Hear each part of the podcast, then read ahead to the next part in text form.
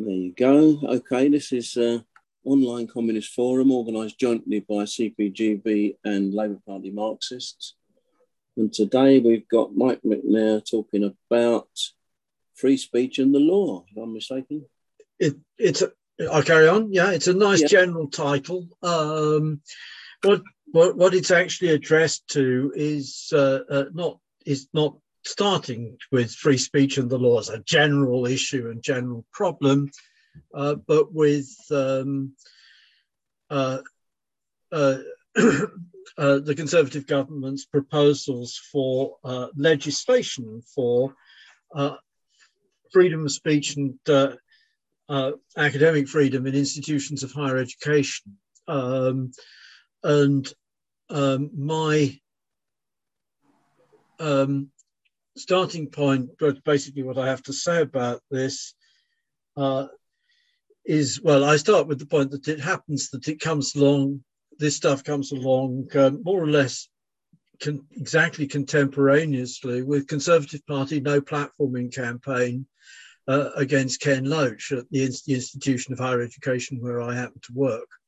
Um, so that the idea that we can should believe that the Conservative Party is about uh, suppressing no platforming and uh, making freedom of academic speech, freedom of speech and freedom of academic uh, uh, speech and endeavours is a pretty bleeding implausible one. And the question in the sense is, uh, what are they, what are they doing here? And then there's a larger question which is posed by the what are they doing here? And I may have things to say about um, uh, freedom of speech and the law uh, more generally, but actually I'm mainly going to talk, I'm mainly going to be talking just about this particular, this latest uh, initiative. And uh, the essence of what I have to say about this latest initiative is that, like the overwhelming majority of pieces of legislation proposed in the twenty twenty-one Queen's Speech, uh, this is a piece of sham legislation uh, whose purpose is merely to get favourable headlines in the Daily Mail uh, without uh, making any significant difference to uh, what happens in the real world. And uh, um, I'm going to say a, a limited amount about that, and then I will probably say, a little, as I say, a little bit, uh, a little bit more. Um,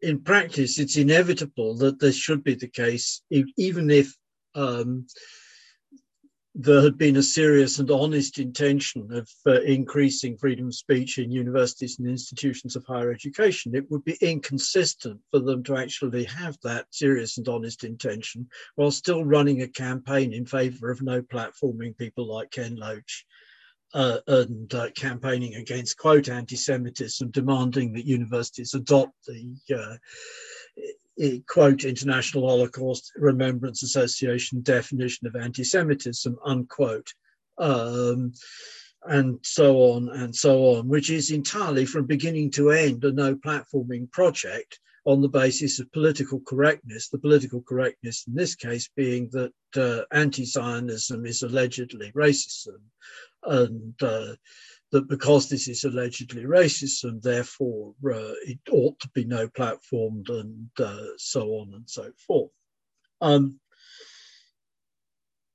so what then are the concrete uh, proposals which government is making uh, in relation to this stuff? And uh, the, the background context is that it's already the case by virtue of uh, Section forty-three of the Education Number Two Act nineteen eighty-six, uh, that universities, institutions of higher education are under a statutory duty to secure and promote freedom of speech on campus.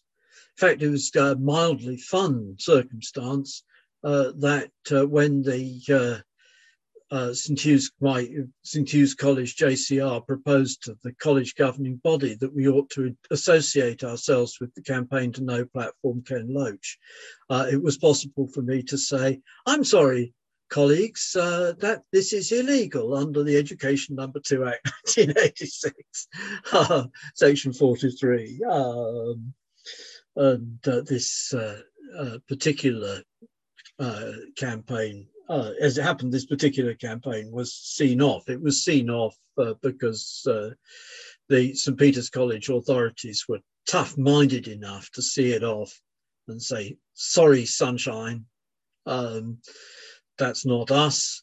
Uh, there's a very similar campaign going on um, from out of the Conservative media again, addressed to um, Oxford. Uh, we've had uh, Magdalen College uh, middle common room took down their photograph of the Queen on the basis that she's associated with the graduate, this is the graduate students, on the basis that she's associated with recent British uh, colonialism, which is of course true.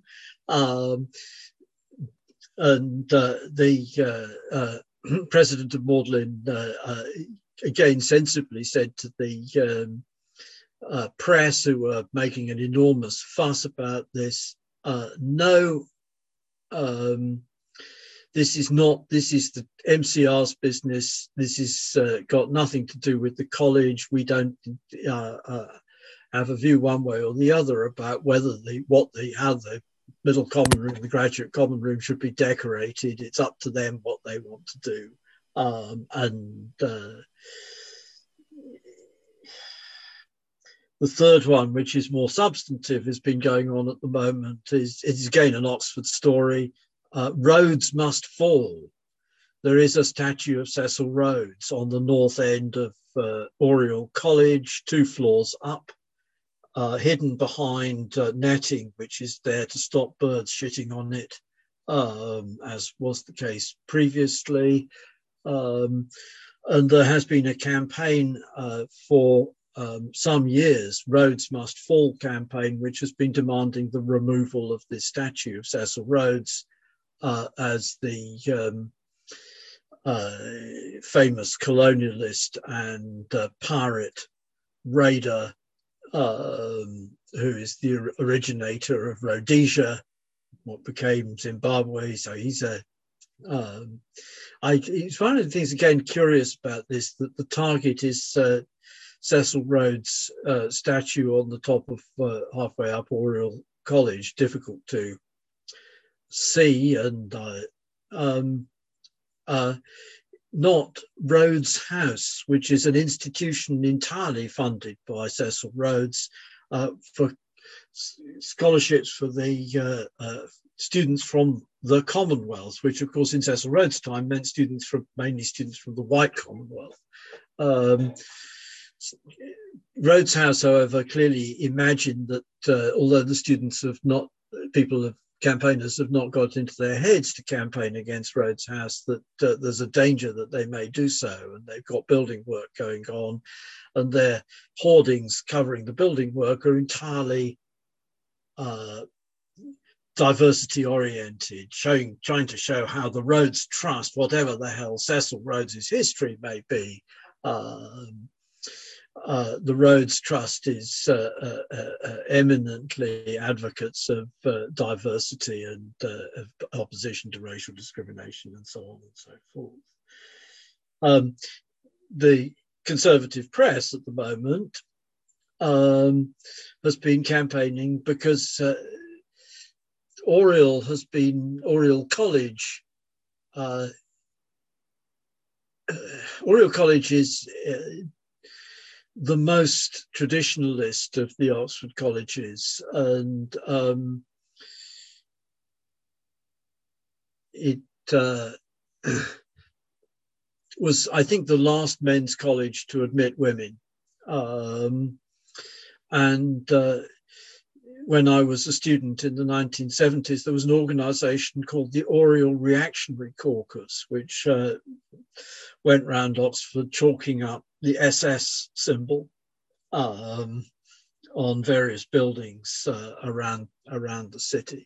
Um, uh, it was Orielites who were partly involved in the notorious incident of the Monday Club, uh, which was a right-wing caucus in the uh, Conservative Party. The Oxford University Monday Club at their annual dinner marched round one of the colleges singing the Horst Wessel Lied, as a result of which they were excluded from the use of the college for for their annual dinners in the future. So Oriel, uh, in that sense, uh, it, targeting Oriel uh, is uh, not a um, stupid thing to do, because it is the most right-wing, uh, traditionally the most right-wing of the colleges. So Oriel has been havering and wavering about whether to take down Rhodes' statue, and um, one hundred fifty uh, academics have signed an open letter saying that they won't give tutorials to Oriel students. This is, again, uh, under the peculiar regime which prevails in Oxford. Uh, there is no breach of contract or illegality involved in this, because uh, no, everybody is contracted to supply tutorials to members of their own college. And the only people who are obliged to teach Oriel students are Oriel tutors. Uh, so that uh, this is no different from uh, uh, this is this is not a uh, in, in secondary industrial action or industrial action of any sort. It's merely refusing to contract, uh, saying that you're not prepared to contract uh, with uh, somebody who would otherwise be asking you for a contract, which would be completely voluntary, uh, whether to enter into it or not. Um, nonetheless, this has become. Indeed, uh, Ben Cosin comments, freedom of contract. It's a freedom of contract principle. Um, nonetheless, this has become a cause célèbre in the conservative press, a terrible, terrible attack on uh, uh, academic principle by refusing to teach uh, uh, students from Oriel. Um, so this is uh, going in uh, this this this this narrative. Um, in essence, what's happening is uh, Conservative Party uh, election campaigning, um, Conservative Party campaigning for the next general election around trying to adopt the American policy of culture wars, trying to spin uh, the American policy of culture wars. It is also the case that the Conservative Party wants to uh, reverse uh, the Blair era expansion of higher education, and possibly also reverse some of the earlier, the Thatcher era expansion of higher education, uh, and send more school kids uh, to um, uh, uh, quote apprenticeship, unquote, training schemes, et cetera. Um, and so we also have uh, quite a lot of uh, right-wing press at the moment about uh, universities are a waste of money and a waste of time, and uh, the students would do better to get jobs and so on, if they could get jobs. In reality, um, what's been done with the expansion of higher education is to a large extent to uh, mask uh, the statistics for youth unemployment by uh, sending more people to uh, courses of one sort and another. However, what is the government proposing to do? We have to start with the background position as far as the law is concerned. As I said, the uh, Section forty-three of the Education Number Two Act nineteen eighty-six imposes a legal duty on universities uh, to protect and promote uh, freedom of speech uh, in universities and other institutions of higher education. Mm-hmm. The government proposes uh, to tighten up, though they don't tell us how they're going to tighten up this duty. Yeah. Um, secondly, uh, that there will be a new director of free speech within the Office for Students regulatory body. Now, uh, the Office for Students technically already requires universities to lay out how they're going to comply with Section forty-three of the Education Number Two Act nineteen eighty-six as a condition of their being entitled to give degrees out. But all that means is you have to uh, submit forms and tick boxes to show that you've got a, a, a, a pro-free speech uh, policy. Mm-hmm. The new director of free speech within the Office for Students Uh, will be a person who is responsible for promoting uh, this regulatory framework, and further is responsible for hearing and dealing with complaints from students about uh, uh, and others about violation of the Section forty-three duty. Yeah. Um, uh, the O F S is intended to be given a uh, an increased power to sanction universities which are not compliant with its uh, free speech instructions. But given that it already has the power to take away the degree awarding powers if there's non-compliance with Section forty-three, it's not clear that that's going to make any difference. I, it, I guess it's going to be that this guy will be, and I'm no doubt he will be headlined as the free speech czar, uh, which of course is a nice uh, contradiction in terms, um, but like the anti-drugs czar and all of the other czars of one sort and another who have been uh, created. Uh, they have called him the free speech champion, or alternatively the director of free speech. Uh, I guess uh, uh, being aware that um, free speech czar sounds a bit weird. Um,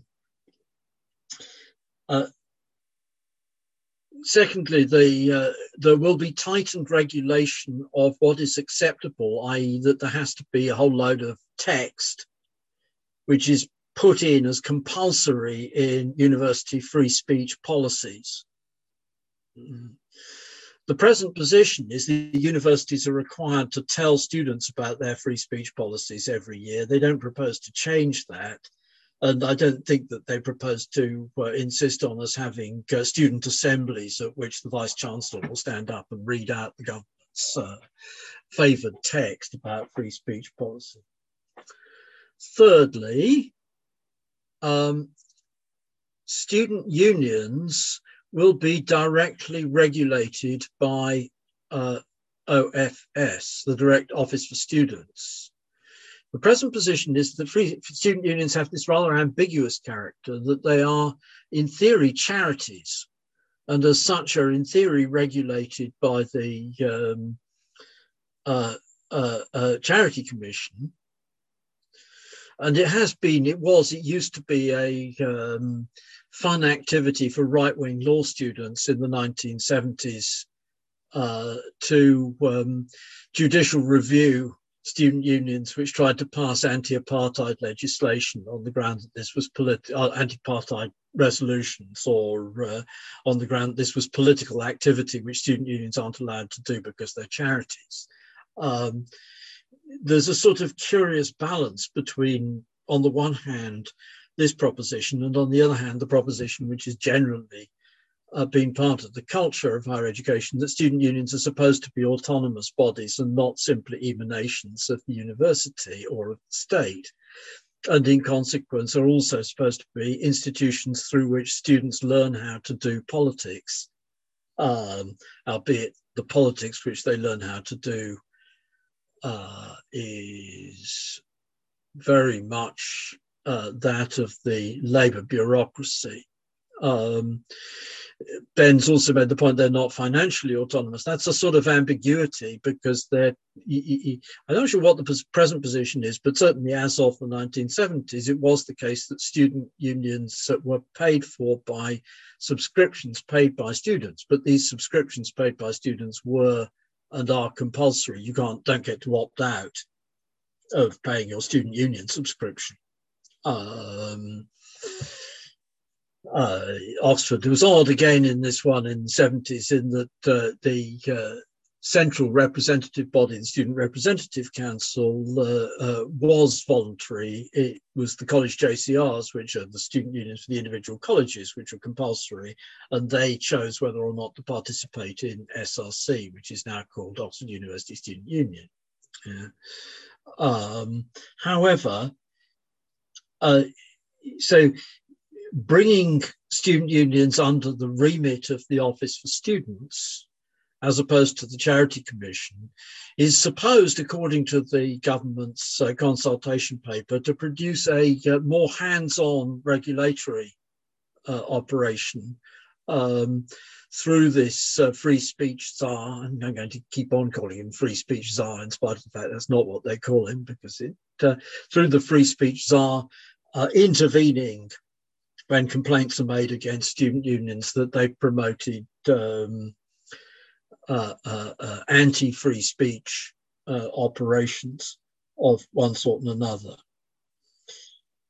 Um, fourthly and finally, uh, there is going to be a new tort liability uh, against universities for violation of uh, Section forty-three of the uh, uh, uh, Education Number Two Act uh, nineteen eighty-six, violation of the free speech duty, uh, which will lie in favour of uh, people who claim to have suffered loss as a result of uh, uh, cancellation campaigns, people who have personally been cancelled as a result of cancellation campaigns, the organisers of meetings who have been cancelled and have then had to pay money which for, for, for rooms which they've booked and have lost that money because it's been cancelled. Um, The background to this is that the court said that there isn't such a liability. This is part of um, a much more general uh, phenomenon of the courts uh, trying to limit the scope of civil liabilities for breach of statutory duties. Uh,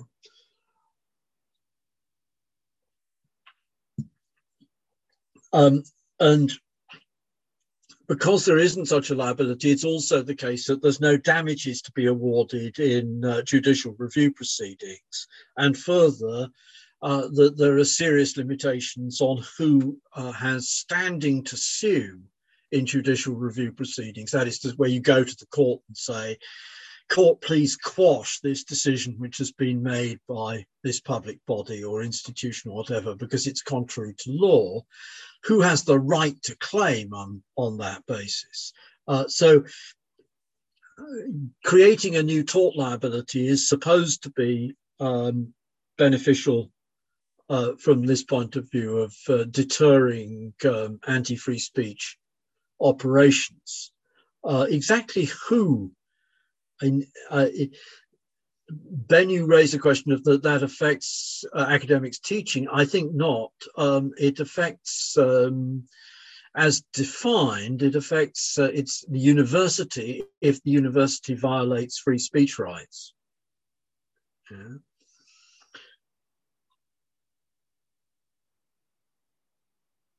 Freedom of speech, however, and this is all through this. Um, This is uh, February. They haven't changed the current proposals from this February uh, twenty twenty-one uh, consultation paper. All through this text, we are concerned with, quote, freedom of speech within the law, unquote. Freedom of speech within the law. Of course, there is freedom of speech which is outside the law. Speech which is within the law, speech which is outside the law. What speech is outside the law? Uh, in fact, the uh, consultation paper discusses two areas in which speech may be said to be outside the law and uh, equivocates on both of them. Um, uh, the first is uh, the uh, Equalities Act, Equality Act twenty ten, and the public sector equality duty, which arises under the Equality Act twenty ten. Now, in point of fact, actually, it's the Equality Act twenty ten and the public sector equality duty arising under the Equality Act twenty ten, which is the principal ground which has been given uh, for no platforming. Uh, the argument is that uh, uh, anti-Zionist speech yeah, is anti-Semitic, and because anti-Zionist speech is anti-Semitic, it in consequence means that uh, uh, Jewish students are made unsafe. And because Jewish students are made unsafe, permitting anti-Zionist speech uh, is harassment.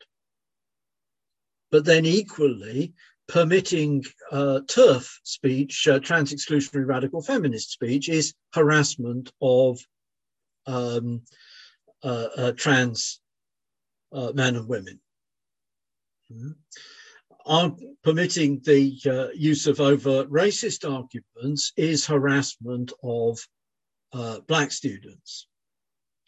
But equally, actually, it could be the case that permitting um, uh, uh, black supremacist argument, and of course, when we when this stuff started in the Race Relations Act, um, nineteen sixty-seven, the uh, Michael X, the first person convicted of the uh, under the uh, Race Relations Act was a black power advocate, not a far rightist. Mm-hmm. uh, so the uh, Uh, appendix in uh, the consultation paper weasels over this question and says, in our view, in our view, sixty-eight, sorry, yeah, it's the Act of sixty-eight which creates the new. Anyhow, in our view, um, it uh, is only harassment under the Act if it's targeted on a particular individual. Well, that would be... Uh, plausible if it weren't for the fact that the harassment offence under the um, twenty ten Act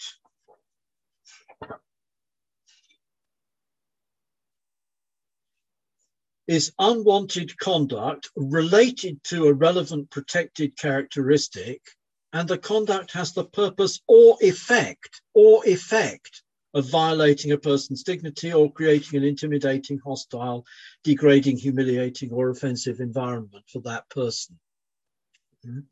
So that the argument that um, uh, uh, uh, th there is a large space of uh, uh, offensive speech, which is offensive to people, but is not illegalized by the uh, provisions of the Equality Act twenty ten uh, is bollocks. It's not true. The reality is that the Equality Act, the term, the harassment uh, section under the Equality Act twenty ten uh, is um, defined excessively broadly. It's defined excessively broadly because the courts took an excessively narrow approach to the preceding definitions of harassment, Uh, which were intended for stuff which was targeted, and refused to say, look, we can see, we can have evidence that this guy has been going around uh, carrying on a Nazi agitation, and therefore we can reasonably infer that when he says nigger, that he's actually saying nigger with a view to uh, harassing people. Yeah. Uh, having uh, taken the view that that stuff is not admissible evidence, that they can't run the uh, prosecution in that way, then uh, Parliament under the late, late Brown, late period of the Brown administration, and then it's passed by the Cameron administration, drafts the harassment clause so broadly that it's actually inconsistent with um, uh, uh, any general freedom of political speech. Secondly, um, and probably equally important, in fact, is the prevent duty, sections twenty-six to thirty-five of the Counter Terrorism and Security Act twenty fifteen. Uh, uh, general duty on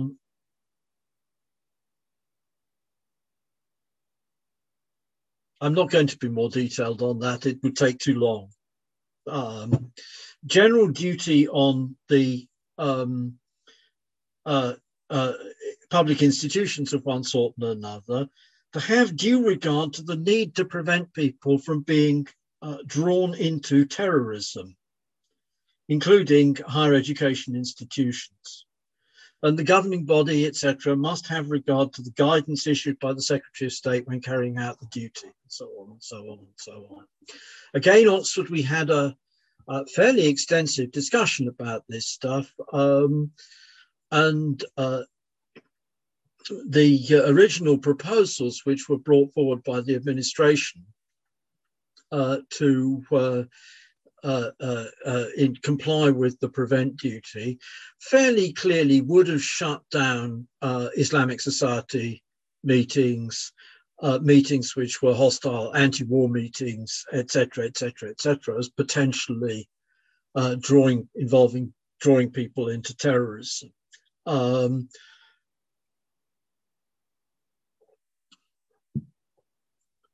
Fortunately, um, uh, colleagues in the Law Department pointed out that the uh, um, twenty fifteen Act does not impliedly repeal the um, nineteen eighty-six Act, Section forty-three of the nineteen eighty-six Act, and certainly that the guidance issued by the Secretary of State in relation to the prevent duty does not impliedly repeal Section forty-three of the nineteen eighty-six Act, and therefore that Um, there should not be uh, compliance with the Secretary of State's guidance on the basis that compliance with the Secretary of State's guidance would be illegal under the terms of the nineteen eighty-six Act. Um, on the other hand, actually, that's, a, a, that's Oxford.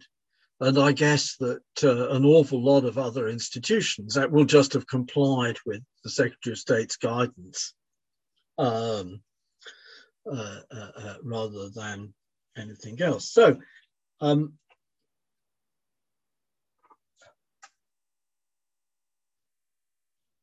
just back to our freedom of speech within the law. Because the uh, we've got this very widely drawn prevent duty, we've got very widely drawn um, anti-terrorism legislation. We've got new widely drawn, uh, the sorry, very widely drawn um, uh, uh, uh, equalities legislation on harassment.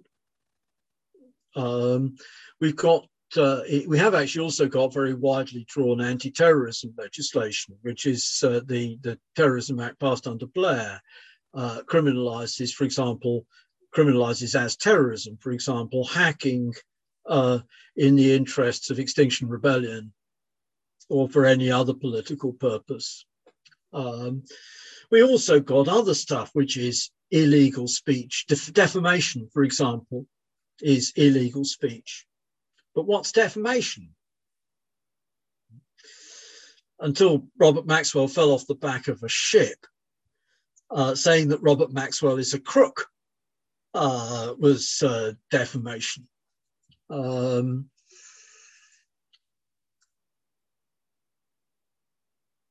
um, and a whole raft of other uh, examples of one sort and another, famously of the gagging injunctions uh, adopted by various people uh, to uh, prevent speech. Um, we've recently had uh, uh, the ex um, uh, uh, former British ambassador uh, Who, to Uzbekistan, who got sacked out of the administration for his uh, uh, failure to back up the friendly relationships between the British state and the torturer government of Uzbekistan, uh, jailed for contempt of court by revealing information which could be used to identify the witnesses in the sexual harassment case of uh, uh, Alex Salmond, um, in violation of the uh, court's uh, Uh, uh, secrecy order. Um, ha having said that, the, uh, the the and the background to this is in reality it was impossible to, yeah, in, on bail, but in char it charged and uh, sentenced to jail on, on pending appeal. You know, um, the background to this is that it was impossible to contest the validity of the evidence which had been given by these witnesses without revealing some degree of information which could be used to uh, lead to uh, the uh, discovery of the names. Mm-hmm. So this is just an example of the range of things which are uh, uh, uh, speech, forms of speech which are contrary to law. Mm-hmm. um, So my point here is when the government is saying, we insist that the legislation must protect freedom of speech within the law, uh, this expression within the law is very unambiguously weasel words, because without cutting down the scope of the harassment definition under the Equalities Act twenty ten, without getting rid of the prevent duty, without making clear that uh, freedom of speech within the law uh, means uh, freedom of speech subject to the risk uh, that you have. Obviously, there's a risk of being sued for defamation, but that risk of being sued for def defamation is not a reason why the uh, institution should shut down public meetings or say uh, a risk of being sued or a risk of being sued for contempt of court or whatever the case may be. Yeah, uh, is these are not reasons why institutions should shut down um, discussions. Yeah, um, this uh, uh, issue is uh, uh, seriously problematic. Um, secondly, tort liability. Okay, how do we enforce a tort liability? In theory, if the uh, uh, tort liability is for a small amount of money, it can be brought in the small claims court uh, in uh, uh, uh, but the adverse party in practice could always uh, remove it, take it up by appeal. And certainly with cases like this, which are sort of potentially high profile, it's quite likely that they'll be shoved into the uh, central Uh, division central courts, in spite of being relatively small amounts of money involved. Yeah. And in a sense, actually, these are probably going to be treated as analogous to defamation, because certainly what we're really complaining of, if I'm no, suppose I was no platform by some institution which I was supposed to be going to speak at, yeah, uh, and I wanted to litigate about it, what I would be really complaining about is not the loss of um, uh, the price of a rail ticket or whatever it was it took me to get there, yeah, uh, but uh, the uh, effect of the uh, no platforming on my uh, public reputation. So this is not defamation, but it's like defamation. And because it's not defamation, but it's like defamation, it will almost certainly wind up be taken over by the specialists in defamation.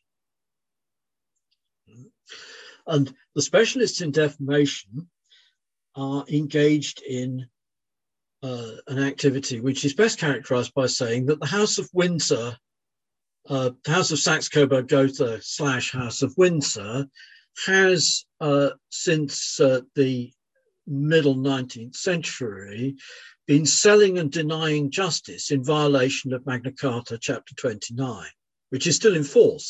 One of the few bits of Magna Carta which still in force is that the Crown promises that they will not sell and deny justice. Okay, you don't personally pay the Queen, as people used to personally pay King John uh, for expedited treatment or to shut their opponent up Uh, in uh, judicial proceedings. You can find the cases in the records, because he wrote, he sent letters to the judges saying, stop this case, the defendant has paid me to stop it.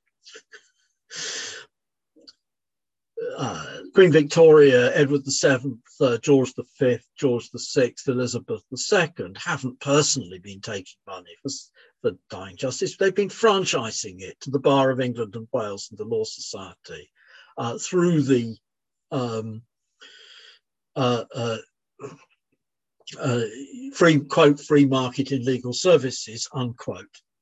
And in particular, in relation to defamation claims, uh, the uh, effect of these, uh, uh, the, the, the extortionate charges of uh, barristers and solicitors concerned in dealing with defamation claims is both to price claimants, Uh, lower class claimants out of the market, and also to price lower class defendants out of the right to their day in court. Mm-hmm. Uh, leave aside the point that the deep, generally deep pockets wins. We know um, it, it hasn't been done in this country. It has been done in the States. It turns out that uh, it's predictable who will win in public nuisance cases in connection with uh, pollution, uh, entirely predictable. Uh, not entirely predictable on the basis of who spends more. Uh, the other significant, statistically significant factor is that uh, Republican judges usually find for defendants in pollution cases. Democratic judgment, judges are more likely to find for claimants, but uh, that's much less powerful impact uh, than uh, the um, uh, uh, uh, uh, impact of uh, the amount spent on litigation. Deep pockets usually wins Um, in litigation. So the sale and denial of justice, tort, not, it's not just um, uh, uh, libel cases uh, where sale and denial of justice takes place.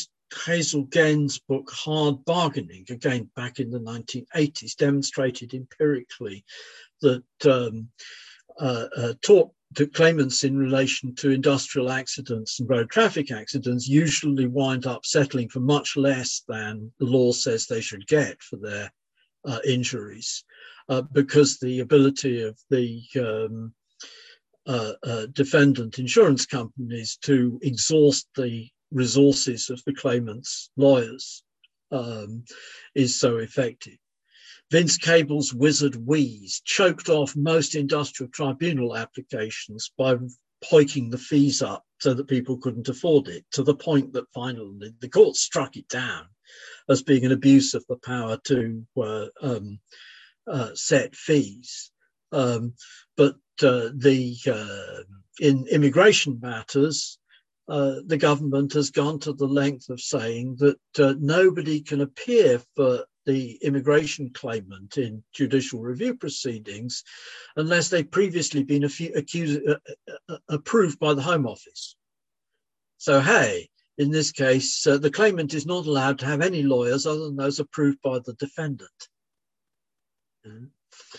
Uh, so my point, I guess, is uh, in relation to this stuff, that the the uh, context of what they're doing with creating a tort liability, mm, this is carefully designed that it will be under the control of this mechanism. It will be that, that, that a tort liability as such is necessarily controlled by this mechanism of uh, uh, the use of uh, legal fees to choke off or facilitate Uh, access to justice. And we can see that, in fact, in relation, equally in relation to the um, uh, Labour Party's disciplinary proceedings in the anti-Semitism campaigns, that uh, the uh, litigation brought by supporters of uh, um, the witch hunt has been uh, heard very rapidly, has been uh, backed up with uh, no doubt substantial, very substantial sums of money spent on litigation. Uh, the uh, uh, people who are penalised um, uh, uh, uh, uh, uh, uh, on the other hand had much less uh, access to um, uh, uh, this stuff. Okay, so then, but at the same time, take it to and fro, to and fro in this stuff. Yeah. It's not going to be the case. We we saw off on the basis of, uh, uh, uh, I say we, yeah. Oxford saw off on the basis of Section forty-three, the attempt to no platform Ken Loach at Saint Peter's. But how many, uh, how many universities uh, uh, uh, uh, can uh, will can and will be able to do that? I mean, again, actually, just in relation to uh, potential expenditure on legal fees. Yeah. Uh, Christchurch College, which is one of the richer colleges uh, in the university, has been having trouble with uh, its principal. Uh, I'm not going to say more than that. There's a fight going on between the uh, uh, academics on the one side and the principal on the other side. Uh, who's right and who's wrong on this is... Um, who the hell knows? Yeah. But the Charity Commission is intervening uh, on the basis that the fellows have inappropriately spent money on litigating with the principal uh, uh, uh, allegations made against the principal of, uh, of personal misconduct. Yeah. And that that was a uh, breach of trust as charity trustees.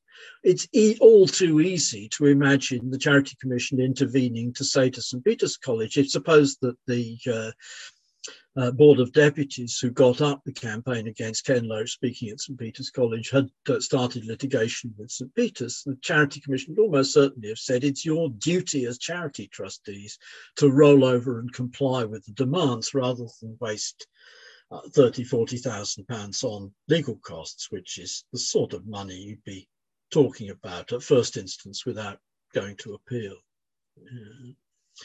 Um, so designed, therefore, to be regulated in the instant in the interests of uh, uh, the Conservative Party and their friends. Um, but it has to be said that they can have no legitimate, given that Section forty-three of the Act has been in place since nineteen eighty-six, and it has never choked off uh, student no platforming campaigns. Yeah.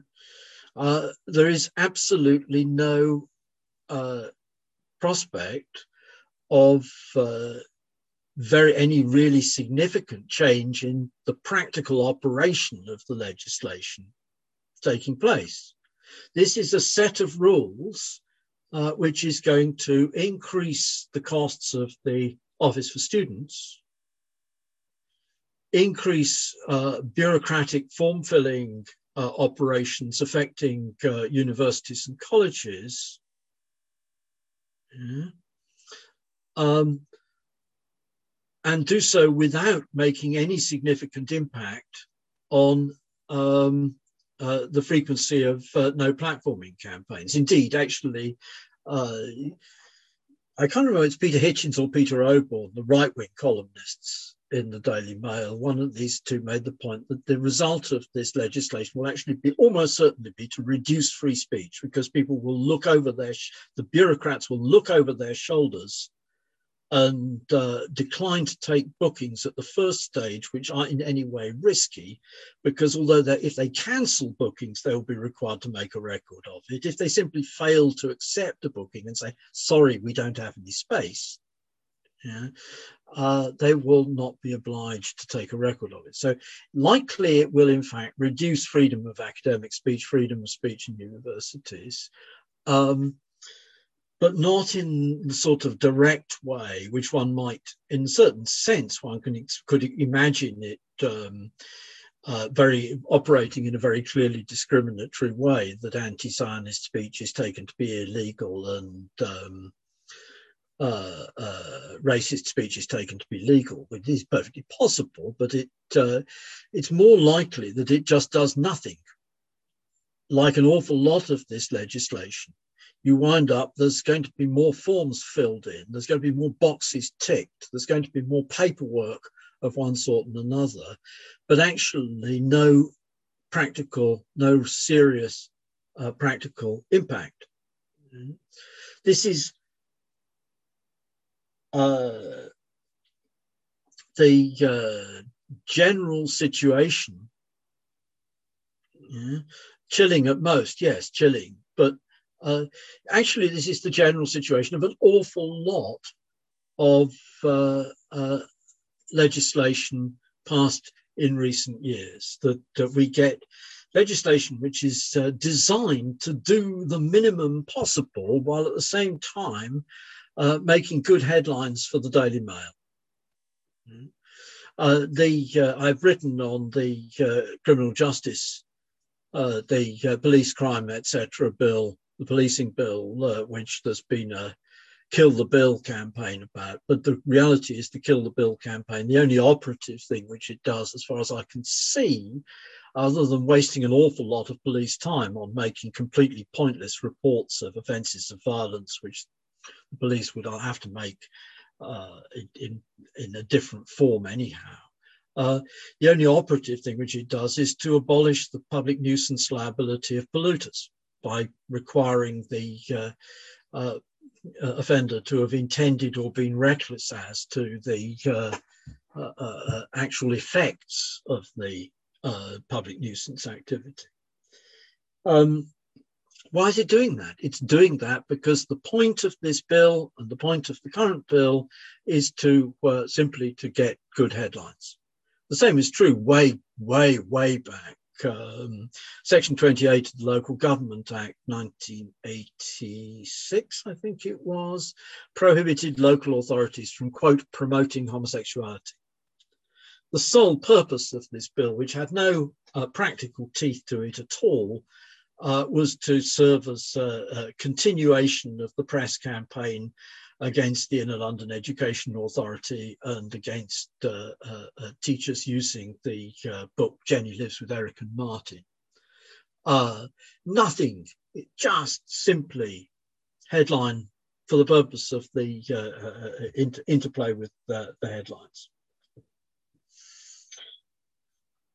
I'm going to say I, I've spent almost all the time I was going to do simply on this bill, uh, and I don't Uh, I propose to say very little more indeed. So my, my one final point is this.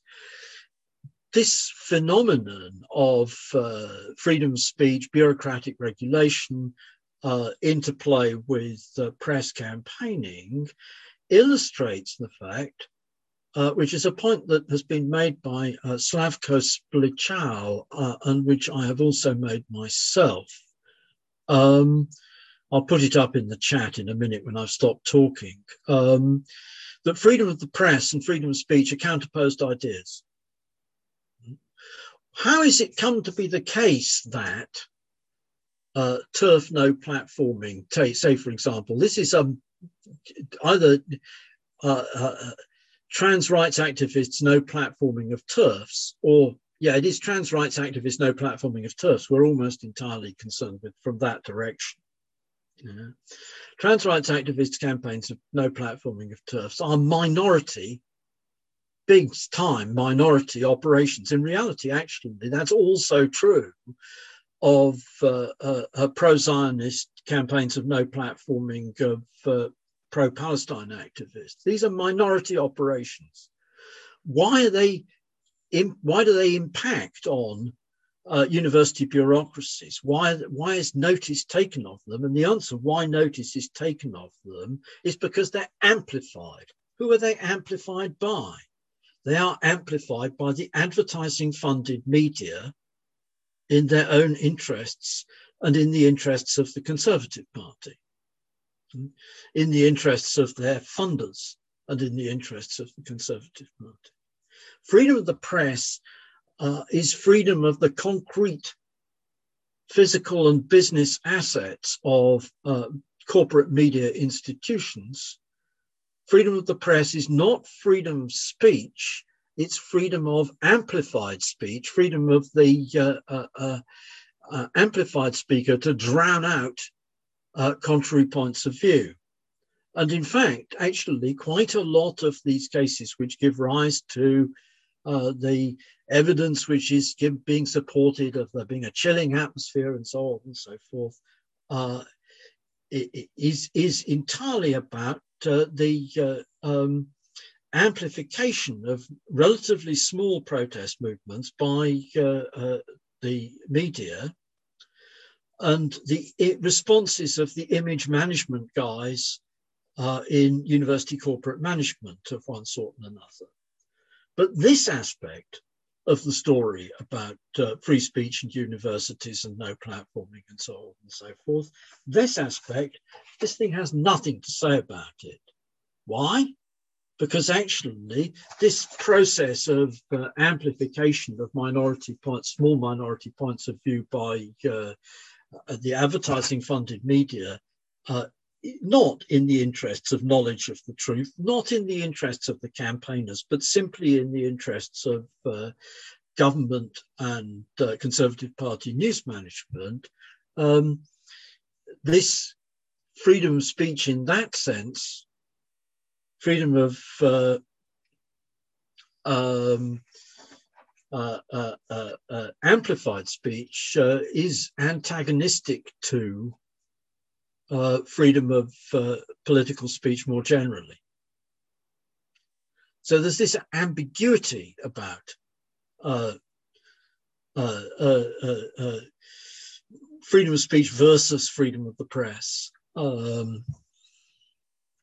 uh, which I think, uh, I'm not going to say uh, we have a solution to this problem, but um, my personal view is that the solution to this problem is to prohibit the uh, mixing of advertising with news or anything else, um, so that you can, hey, they can advertise, they can put as many channels with nothing but advertising on as they want.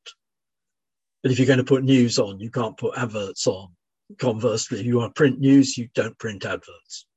Um, but that's a, not a C P G B point of view, that's just me. Cheers.